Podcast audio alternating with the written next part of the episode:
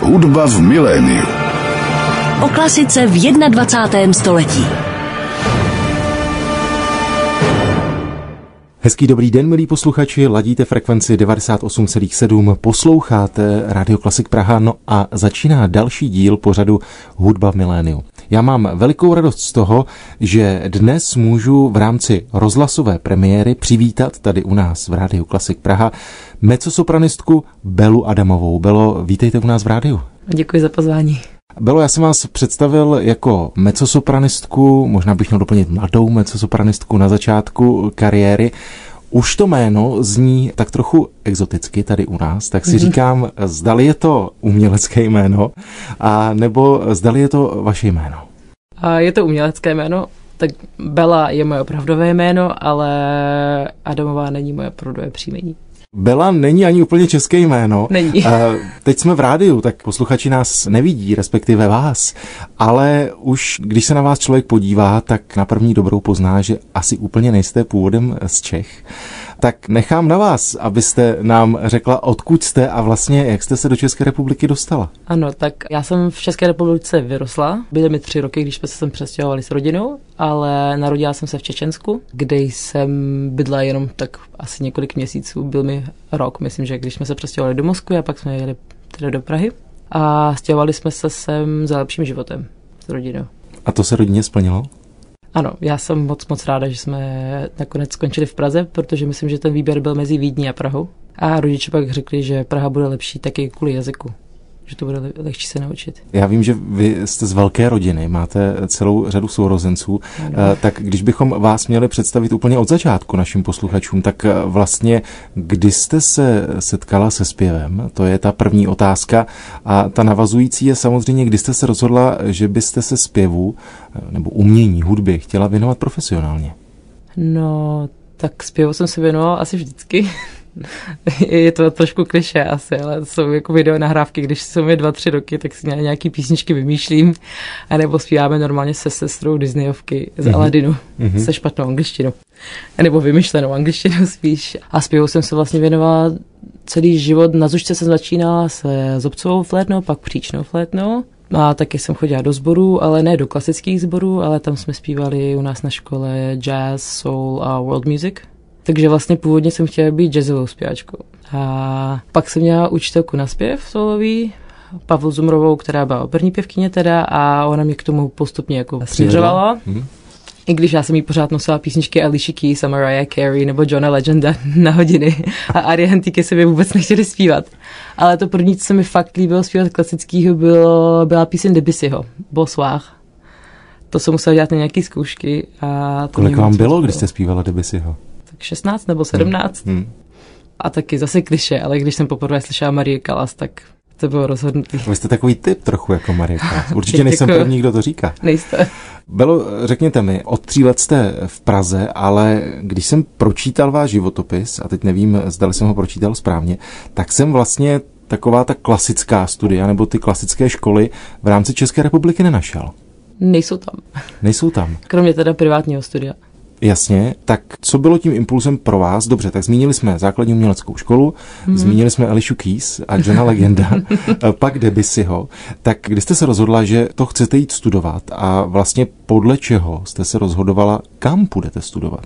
No, já jsem vždycky chtěla do Londýna, tak jsem tehdy, když se, já jsem chodila na normální, prostě na normál, do normálního gimpla a potom, když bylo rozhodování jít na univerzitu nebo studovat dál, já jsem dostala doporučení prostě jít do zahraničí, nezůstávat tady.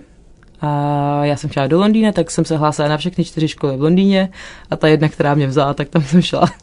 Vlastně jsem tam šla strašně naslepo, což bych jako dnes nedoporučovala. Já bych doporučila každému, ať si jako třeba představí nějakým profesorům, víc si to zjistí, ale já jsem tam jela, udělala jsem předspívání, což bylo zajímavé. V té jedné škole, kde mě pak vzali na předspívání, jsem musela taky improvizovat, protože děkanka zpěvového oboru byla také improvizátorka.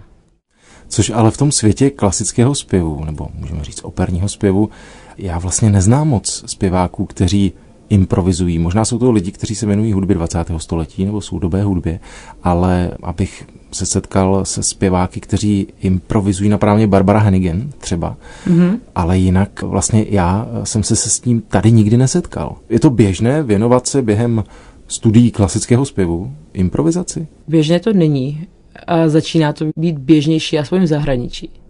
Takže když jsem se věnovala teda tomu studiu v Londýně, tak tam ta improvizace nebyla. Ale měli jsme improvizační soutěž pro všechny obory každý rok. My jsme o tom nevěděli jako studenti klasického oboru moc vlastně.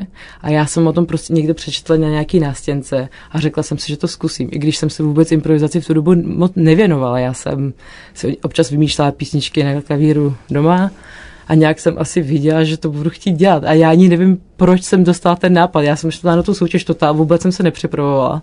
A nic jsem teda nevyhrála, ale dali mi čestné uznání za to, že, jako, že budu asi být nějaký talent. a, takže, ale teď vlastně se to na těch školách třeba v Německu začíná vyučovat. Takže typičtí operní pěvci, kteří už to dělají díl, jako k tomu asi moc otevření nebudou. Nebo se toho spíš asi bojí, mi přijde. Ale mladší generace už začíná se tomu věnovat a je o tom otevřená víc a víc. My ještě než si budeme povídat víc o té improvizaci, tak vlastně si můžeme pustit ukázku z vašeho alba Blooming, což je deska, kde jenom improvizujete. Ano, je to celý improvizovaný. Teda, není to svobodná improvizace, protože už máme předem dané texty. Mhm. Ale to je jediné, co máme předem dané. To jsou ty texty.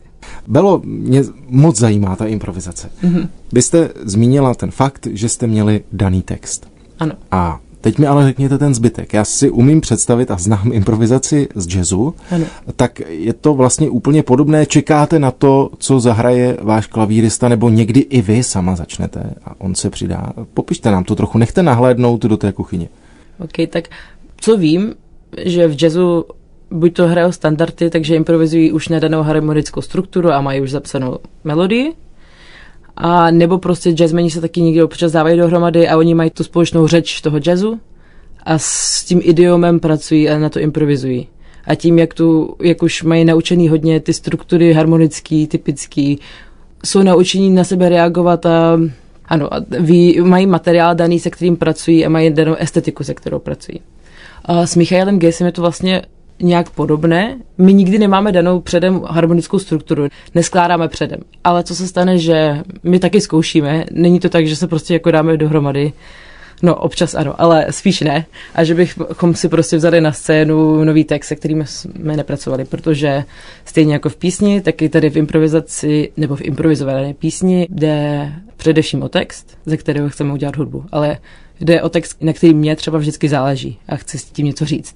A začíná to prostě tak, že když zkoušíme, tak to prostě zaimprovizujeme od něčeho bez plánu. Buď to začnu já nebo Michal. Já Michailu vždycky vysvětlím, o čem ta báseň je, protože často to není německy nebo anglicky. Ale občas mu to taky nevysvětlím a je pozoruhodné, jak tomu prostě rozumí, o čem to je prostě z toho, co já zaspívám tu hudbu.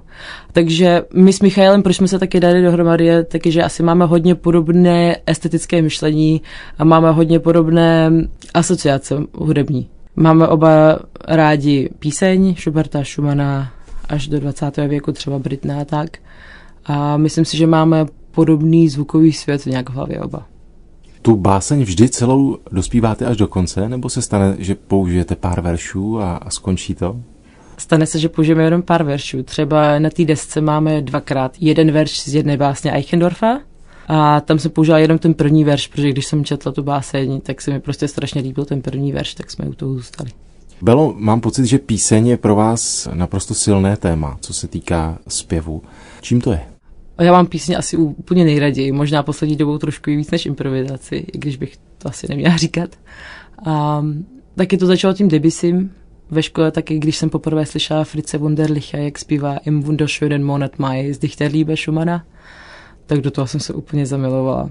Je to něco tak intimního, tak osobního, taky přes tu píseň my zpěváci můžeme vyprávět své vlastní příběhy tím, že s naším výběrem písní nehrajeme někoho jiného na scéně. I když taky občas s tou písní to tak je. Ale Já mám prostě taky pocit tím, že nemám tu akustickou překážku toho orchestru, tak si můžu víc hrát s barvama hlasu. Mám jenom jednoho partnera na scéně sebou, takže můžeme být o hodně víc spontánní, když nějak interpretujeme. Můžeme si o hodně víc naslouchat. Když člověk zpívá s orchestrem, tak je o hodně složitější pohnout tím celým nástrojem těch, já nevím, sto, tou stovkou lidí nebo 50 lidmi, když máte spontánní nápad, ale s jedním klavíristou, když jste na sebe napojení, tak to jde hned. Je to ale těžké prorazit z písní, to předpokládám víte. Nevím. Když se zastavíme ještě u toho písňového repertoáru, je nějaký, který vám v současnosti, třeba tenhle rok nebo tuhle sezónu, je nejbližší? Písňový repertoár. Hmm. No, teď se připravuju na velkou soutěž v Gracu s klavíristou Maltem Šéferem, je to duo soutěž. A tam připravujeme program Schuberta a Moderny. To je prostě specifika té soutěže. Takže teď mě moc baví Schubert a ta moderna. Teď připravujeme třeba píseň Bernharda Langa nebo Schnitkeho, a nebo třeba strašně mě baví poslední dobou zpívám takové písně od německého skladatele Štefana Volpeho, které napsal na básně Ericha Kästnera. To bylo asi po první světové válce někdy. To jsou takový trošku kabaret, ale docela seriózní. To mě taky moc baví. Zastavme se u textu. Jak důležité je pro vás právě při výběru těch věcí ten text samotný, nebo podle čeho vlastně ty věci vybíráte? Podle hudby nebo podle textu? Hmm, často, když se mi líbí hudba, tak mě pak hodně osloví ten text. Ale když třeba přemýšlíme dramaturgii nějakého písňového recitálu, tak jdu taky hodně po textech. Protože chci tím vyprávět nějaký příběh, chci, aby to mělo nějaký prostě smysl. Pro mě je moc důležité, abych se s tím textem dokázala, hm, jak to řekne, Stotožnit? Stotožnit, děkuji. Protože já zpívám hodně osobně, někteří mi to vyčítají, ale já to prostě nedokážu jinak. Já prostě chci něco vyprávět o sobě asi těma texty. My si pustíme teď další hudební ukázku. Mě velmi zaujalo, že jste si do svého repertoáru vybrala i hudbu Pavla Háse. Teď to bude ukázka z jeho čtyř písní na slova čínské poezie. Možná teď opět nechám na vás, abyste představila vašeho komorního kolegu, klavíristu, a jaká píseň to bude a proč. Je to píseň Daleko měsíce domova. A ty písně vlastně napsal Pavel Haas v Terezíně a všechny ty písně jsou o tom, že domov je daleko. První píseň vlastně z toho cyklu začíná slovama domov je daleko tam, tam, daleko tam. A tato píseň vlastně taky mluví o tom, že doufá, že ve snu nejde svůj ten domov, protože v životě ho neuvidí. A to mi strašně láme srdce vždycky tenhle text, protože já se vlastně taky domů nikdy asi nevrátím. A na klavíře je můj další duopartner Malte Schäfer z Hanoveru. Belo, my jsme odstoupili od toho povídání o vašich studiích, tak vraťme se k němu. Hmm. Byli jsme v Londýně, hmm. ale v Londýně jste nezakončila svá studia. Ne, tam jsem pak nezůstala. A po bakaláři jsem jela do Kolína nad Rýnem, tam jsem dělala první magistraturu. A tam jsem jela, protože jsem už znala profesorku z masterclassu v Praze. A tam jsem se seznámila právě s Michailem Gejsem, který byl můj učitel improvizace. Proto jsem se vlastně začala věnovat té improvizaci. A tam jsem byla tak tři roky a pak jsem měla do Bazilie, do Švýcarska studovat svobodnou improvizaci, což je něco docela jiného, než to, co uslyšíte na naší desce. To je taková avantgarda a tam jsem studovala se žijící legendou Fredem Frithem. To ale ještě úplně nekončí. Já vím, že vy ještě studujete, říkám to správně, nebo už končíte? Jak to je vlastně? A, a ještě studuju, ale tak napůl. Já ještě dojíždím do Hanoveru za profesorem Janem Filipem Šulce a Henrikem Böhm. A tam jsem určitě prostě jsem chtěla studovat s Janem Filipem Šulcem píseň. To je taky klavírista a on je prostě výjimečný tím, že taky se věnuje strašné škále repertoáru a hlavně se specializuje taky na soudobou hudbu takže za ním taky dojíždím občas, když mám čas. Je to běžné, že vlastně studenti takhle migrují, že si vybírají ta místa, asi předpokládám podle kantorů? Já z Německa třeba to znám, že je to docela dost běžné.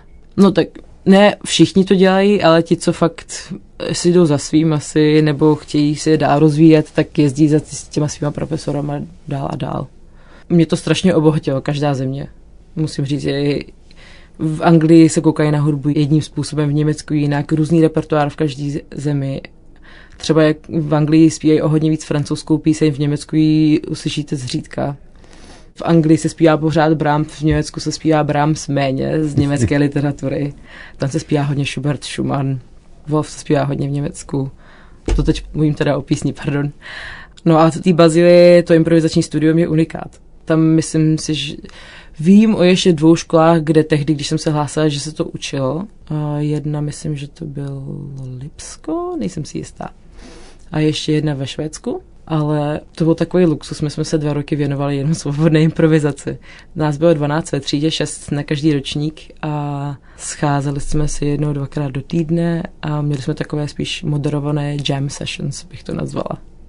Jaká je v tomhle případě konkurence vlastně, když jste na té třídě spolu, je vás tam 12, přitom ale každý z vás chce být asi nejlepší, předpokládám, v tom pěveckém světě to zkrátka tak je. Jak to probíhá? No, v tom improvizačním studiu jsme byli zpěvačky jenom dvě. Tam byli lidi z různých oborů, nebyli to jenom lidi z klasiky, byl jazzmeni, měla jsem jedno spolužáka, který vlastně studi- předtím hrál punk a neměl žádný formální studium předtím. Což potom byl problém s diplomem, ale při tom studiu to vůbec nevadilo, byl to jeden z nejzajímavějších mých spolužáků teda. A vlastně podle mě ta improvizace je docela utopická v tom, že jde vlastně o demokracii o demokracii, of music making, jak se to řekne, o tvoření hudby. Je to docela idealistické. Bohužel podle mě, aspoň tam taky vždycky nakonec je nějaké estetické cítění toho, co je správně a co ne, ale tam se fakt jako snažíme o to, aby všechno bylo fair, aby všichni byli slyšet, aby každý dostal svůj hlas. Nejde o konkurenci, nejde o to, kdo je lepší, kdo je horší, jde o to, jsi sám sebou, jsi nejlepší verze sebe sama, samotného, ale samozřejmě nějaká konkurence trošku vždycky v té třídě je. To je vždycky cítit. Mám pocit, že největší konkurence je na soutěžích, kterým vy se velmi věnujete. Ano. Obecná otázka. Máte pocit, že je důležité pro mladého zpěváka, aby zkrátka absolvoval co možná nejvíc soutěží, aby byl co nejvíc vidět? Já si myslím, že to záleží na tom, jak se vyvíjí vaše kariéra v těch prvních rocích za prvé, ale mě to strašně moc přináší protože když třeba ještě nemáte tolik koncertů na začátku kariéry, jak byste třeba chtěli, nebo jak by bylo třeba potřeba, tak vás to strašně tlačí dál. Já se vždycky zlepším přípravou na soutěž. Strašně vidím ten rozdíl mezi tím, kde jsem byla půl rokem předtím, když jsem se začala připravovat na ten grad a kde jsem teď. Včera jsme zkoušeli třeba s Maltem, jsme si dělali po druhém, že jsme zase zaspívali celé první kolo. A ten rozdíl mezi třema měsícima a dnes je prostě obrovský taky si tím strašně rozšiřuje repertoár, což mě taky baví, což je skvělý do budoucna. Teda myslím si, že z toho budu docela čerpat, když už bude méně času, teda doufám. A pak se seznámíte se strašnou spoustou lidí. A jak kolegů, tak lidí třeba z té jury, jury, jak se řekne, z poroty. A je to moc zajímavé, je to strašně obohacující, já bych to jenom doporučovala. Chodíte poslouchat ostatní? Předtím, než zaspívám, já ne, nikdy. Protože jsem docela soutěživá a nechci se porovnávat. Jede člověk na soutěž s tím, chci vyhrát, chci první místo. Je to tak vždycky? U mě ne. Já jsem spíš jako často překvapená nebo ráda, že mě tam pozvou, protože poslední dobou víc a víc nejdřív musíme posílat nahrávky. A pro každou soutěž si řeknu nějaký svůj osobní cíl. Třeba do Grace prostě jedu s tím, že bych byla strašně ráda, kdybych se dostala do finále. Tam už teda už jsme v semifinále. Kvůli covidu se měnili plány, tak jsme posílali videonahrávky. Um, takže tam bych byla strašně ráda, kdybych se dostala do finále, to je můj cíl. Pokud se to nepodaří, tak se vždycky snažím mít nějaký alternativní plán příjemný, kdyby se to nevydařilo. Tak třeba kdybych nebyla, se nedostala do finále v Gracu, tak nevím, tak asi půjdu procházet po horách. no a nebo třeba jedu na jednu větší soutěž za pár týdnů, nebo příští týden už vlastně, do Holandska. Tam je nás, myslím, že 70, možná víc. Je to operní oratorní teda soutěž. A tam budu fakt jenom ráda, když zaspívám dobře v prvním kole. to, to je můj jediný cíl tentokrát. Vy jste vyhrála mezinárodní soutěž Roberta Schumana v roce 2021, tak když se na to podíváme zcela prakticky, tak co to člověku přinese? Tak předpokládám nějakou peněžitou výhru, takže ano. peníze, skvělá věc. Ano. A vedle toho? A vedle toho jsme si tam, protože ta soutěž loni byla všechna online, a vedle toho jsme si tam pak všichni, každý výherce přijel zaspívat recitál, za což nám taky trošku zaplatili, ale taky to přinese nějakou asi tu viditelnost, nějaký potvrzení toho, že to, co děláte, je dobře, to je správně, strašně vám to pomůže se sebevědomím taky, musím říct. Jako mě to je jako docela nakoplo dopředu. Pojďme si teď pustit další věc, tentokrát je Španělsko, Manuele Falia. Opět to nechám na vás. Co to bude? Ano, je to píseň z jeho baletu El Amor Brucho, Čarodějová láska. A na této nahrávce zpívám s Radkem Babarákem a jeho orkestrínou, nebo teda Radek Babarák diriguje. A v Rudolfínu na silvestrovském koncertu loňském. A ano, zbytek uslyšíte. Bylo tak, my jsme vlastně mluvili o vašich studiích, mluvili jsme o písni, ale ještě stále jsme se nedostali k opeře, která ano. předpokládám je ve vašem hledáčku takzvaném. Tak co vy a opera a ten velký operní svět? Opera mě moc baví, jsem strašně ráda na scéně, strašně mě baví hrát. Je to trošku jiné zvíře teda než ta píseň. Myslím si, že je to divadlo, myslím si, že je to méně jenom hudba, ale je to víc taky divadlo. Což jste, jste tím, jak se říká v angličtině, stage animal? Asi jo. asi jo. Letošní sezónu jsem měla svůj asi profesionální debit v divadle v Bielefeldu, když jsem zpívala třetí žínku, teda v Němčině, takže bohužel ji v češtině ještě neumím, ale asi se budu jí muset naučit někdy. A to mě strašně bavilo, protože my jsme vlastně takový to trošku to světlo v té inscenaci. A můžeme si hrát a tančit a, a zpívat. A to jsem byla po dlouhé době, musím se přiznat, na operní scéně, protože kvůli covidu, kvůli studiím improvizace, já jsem nějakou dobu myslela, že vlastně nebudu se věnovat opeře. Pak jsem si to rozmyslela. A příští sezónu mě čeká taková krásná role a budu zpívat Dalilu v jeho českém divadle. To je velká role. Ano. Máte pocit, že je důležité někdy čekat na nějaký repertoár? Právě mám pocit, že u zpěváků je to zásadní otázka. Ano, myslím si, že je to moudré. Před deseti lety bych dali to určitě nespívala teda. Já jsem si to roli zkoušela, trošku jsem se lekla nejdřív té navíce. Já jsem o té roli vždycky sněla, ale já jsem se nejdřív tak říkala, tak není to možná trošku brzo, tak jsem se hodně radila, třeba taky s Katkou Knižíkovou, který chodím na hodinu, a to mi řekla, ne, to dáš. A prostě se to, dáš to a budeš za to strašně ráda, že to dáš a posuní tě to strašně dál. Je nějaká vysněná role? Když se na vás člověk podívá, tak ho napadne Carmen samozřejmě. Ale je to věc, kterou byste chtěla dělat? Carmen bych moc ráda někdy zaspívala určitě, až bude správný čas.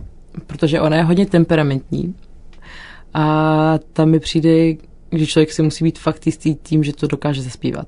Protože já se třeba docela ztrácím v těch uh, characters, pardon. Charakterech. V těch uh, charakterech. Postavách. V těch postavách, děkuji. A já, protože si strašně užívám to hraní, tak i když je ta postava natolik temperamentní, tak těžší si uhlídat to zpívání, takže s tím trošičku ještě počkám, až se budu ještě víc jistá a budu moc ráda, až nějaká nabídka teda přijde. Ale více vysněná role by třeba byla Judith Vartokově, um, jak se tomu říká česky? Uh, k hrad krále Moudrovou se. Ano, přesně tak. A nebo třeba Lukrecie v Britnově, The Rape of Lucretia. Zneuctění Lukrecie. Ano to by byly fakt jako takové nové partie, nebo třeba Otávy v, in, v korunaci Popeye Monteverdi, to by si moc ráda zaspívala. Tak teď jsme zmínili baroko vedle toho 20. století. Chtěla byste to obsáhnout všechno? Ano, já mám ráda všechnu hudbu, chci zpívat všechno. Bylo jsme na konci jedné koncertní sezóny, když bychom se podívali do té další, nebo podívejme se i na léto, tak na co se teď nejvíc chystáte? Tak zmínila jste soutěž v Holandsku, ano. která vás čeká už brzy, ale potom, když se podíváme dál, mám pár soutěží před sebou, teda musím říct. Pak je ten, teda ten grad v červenci, pak se v srpnu budu připravovat na další věci na příští sezonu, třeba na tu Dalilu. A v září jedu do Londýna na soutěž ve Wigmore Hall, což je velká písňová soutěž taky. Na to jsem fakt jako měla fakt radost, že mě pozvali. A taky mě čeká, moc se těším zase si zaspívat Malerově Rickertový písně s Janáčkou Filharmonií Ostrava, v září taky v Krakově. V jakém jazyce se vám nejlíp zpívá? Nejvíc zpívám teď v Němčině, ale nevím, jestli se mi v ní zpívá nejlépe. Jsem na ní moc zvyklá. Co je vlastně váš jazyk? Je to ruština? Nebo... A doma mluvíme rusky, ano, ale vlastně Čečenci máme čečenštinu taky svoji, kterou já umím moc málo, bohužel.